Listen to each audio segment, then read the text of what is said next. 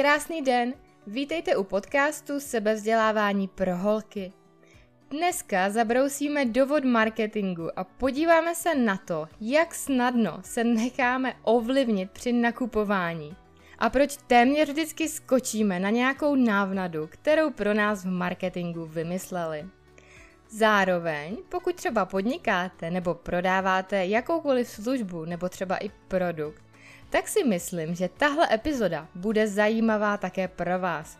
Protože nejenom, že se budeme dívat na to, jak my, zákazníci a spotřebitelé, se nemáme nechat ovlivnit a máme přemýšlet více kriticky, tak na druhou stranu vy můžete naopak tyhle strategie použít ve vašich marketingových plánech.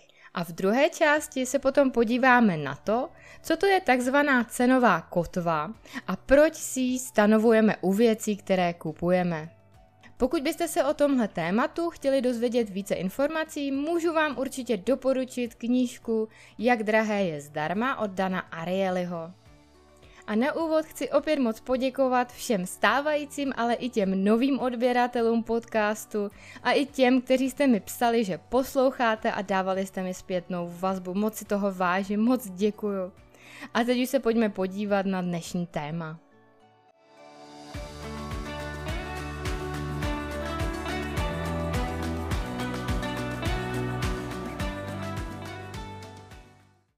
Možná si to ani neuvědomujeme, ale když se jedná o naše nákupy, tak vždycky máme tendenci porovnávat věci s něčím dalším a dávat si všechno do kontextu.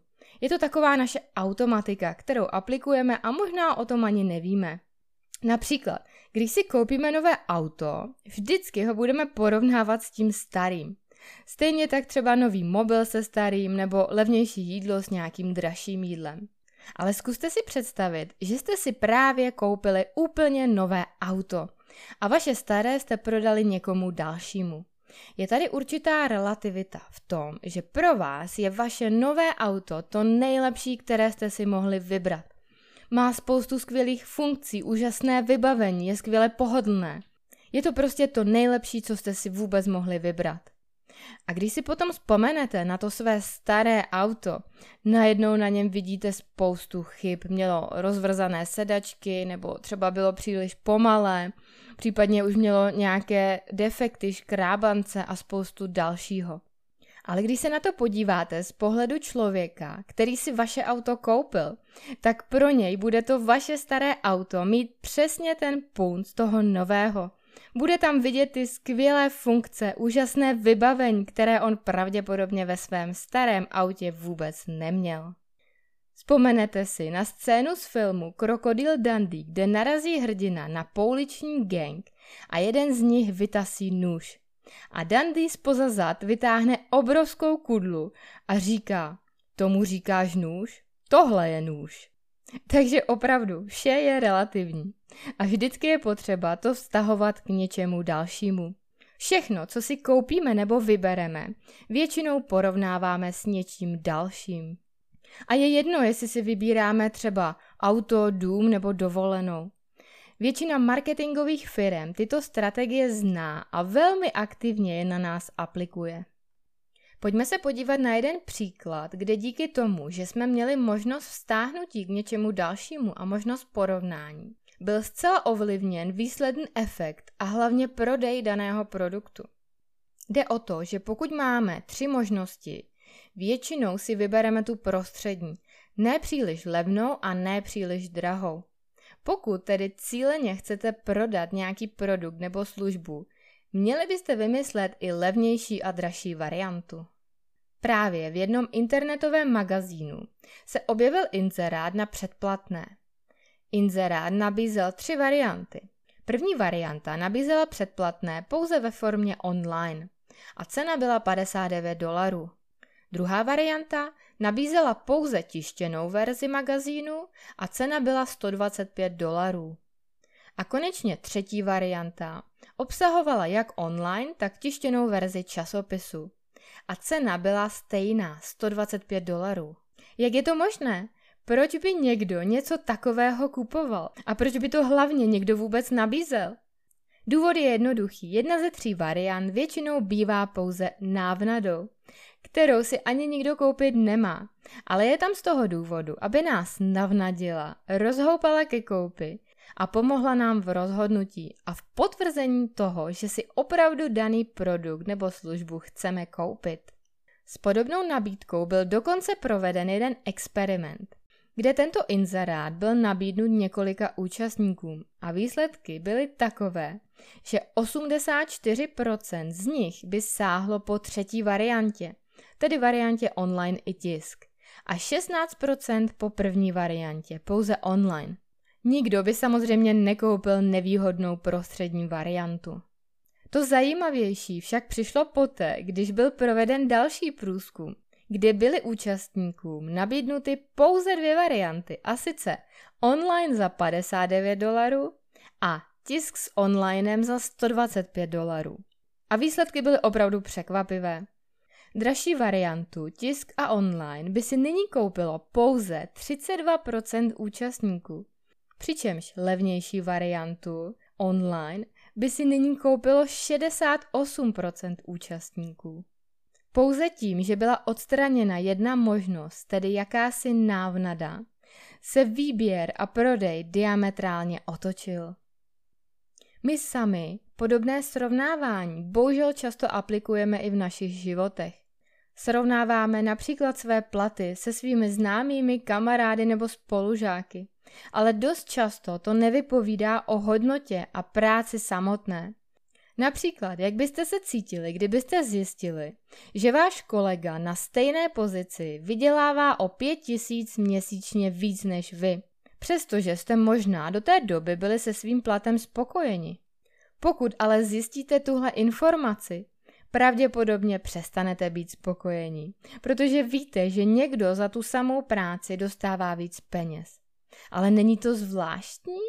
Opravdu vaše spokojenost závisí na tom, kolik vydělává váš kolega? A to je právě ten začarovaný kruh. Pokud se budeme stále jen srovnávat s ostatními, nepřinese nám to nic dobrého. A jak tedy z tohohle začarovaného kruhu ven? Zkrátka je potřeba z něj vystoupit. Nesnažte se mít větší bazén, než má váš soused, lepší auto, než má váš kolega, nebo lepší dům, než má kdokoliv z vašich známých. Zkrátka a jednoduše řekněte dost. Protože dost často to bývá tak, že i když si koupíte, dejme tomu ten nejmodernější mobilní telefon, vždycky přijde někdo, kdo bude mít něco lepšího než vy. My pak můžeme reagovat tak, že si koupíme opět něco lepšího a dražšího a zase se dostáváme do nekončícího kruhu. A právě z tohoto kruhu je potřeba jednou vystoupit. Zkuste se vždycky na všechno podívat z širší perspektivy. Je opravdu potřeba mít ten nejnovější model mobilu, který je o 20 tisíc dražší než váš aktuální mobil? Není náhodou těhle 20 tisíc relativních a nemohli byste za ně mít něco úplně jiného? Například nějaký víkendový pobyt nebo kurz, ve kterém se naučíte něco nového? To už asi nechám na vás. Pojďme se teď přesunout k druhému tématu, a to, jak si vytváříme takzvanou cenovou kotvu. Možná si to ani neuvědomujeme, ale když kupujeme něco nového, vytváříme si u dané věci takzvanou cenovou kotvu, která pak ovlivňuje naše další nákupy. Například, když si koupíme první pekárnu na chleba v životě a bude nás stát, dejme tomu 2000, tak od téhle ceny se už poté bude vždycky odvíjet náš vztah ke všem pekárnám chleba, které si koupíme nebo které třeba uvidíme v obchodě. Ve skutečnosti většina lidí nemá ponětí, kolik některé věci stojí nebo by stát měly. Nevíme, jaká by měla být cena televize, auta nebo nějakého designového nábytku. Proto existují doporučené maloobchodní ceny, které nám vytváří cenové kotvy. Během jednoho experimentu, který právě zkoumal tyto cenové kotvy, byly účastníkům do sluchátek přehrávány nepříjemné zvuky a za určitý počet přehrání dostali určitou finanční odměnu. První skupině byla před experimentem určena nižší cena za přehrání a druhé skupině byla cena za přehrání určena mnohem vyšší. Tímto způsobem byla jasně stanovena cenová kotva. Celý experiment potom potvrdil, že lidem, kterým byla stanovená cenová kotva vyšší, si následně říkali i o vyšší částky za jednotlivé přehrání. A těm, kterým byla stanovena cenová kotva nižší, si říkali o nižší částky. Jde o to, že nic takového jako trh s přehráváním nepříjemných zvuků neexistuje. Tedy nikdo neví, kolik by si za to lidé měli říct, ale díky předem určeným cenám bylo možné ovlivnit účastníky. A přesně takhle to může fungovat i s uvedením jakéhokoliv nového výrobku na trh. Nikdo přesně neví, kolik má přesně stát, ale pokud je opředen výjimečností a navíc vyšší cenou, bude po něm toužit mnohem více lidí. Důležité tedy je, že ke každému výrobku, který jsme si zakoupili nebo jsme zvažovali koupy, jsme si vždycky vytvořili cenovou kotvu, kterou dost často nejsme ochotni změnit. Může se pak stát, že například, když se razantně změní ceny na trhu nemovitostí a my stále budeme zakotveni s nižšími cenami před několika lety, můžeme udělat nesprávné rozhodnutí a buď to prodat levně, nebo naopak draze koupit. Dnešní téma bylo zase trochu z jiného soudku než do posud, ale já jsem moc ráda, že tenhle sem podcast je za mě docela dost rozmanitý a myslím si, že o to víc vás může obohatit, nebo v to aspoň doufám. Díky moc, že jste poslouchali až do konce a budu se na vás moc těšit u příští epizody. Mějte se krásně, ahoj!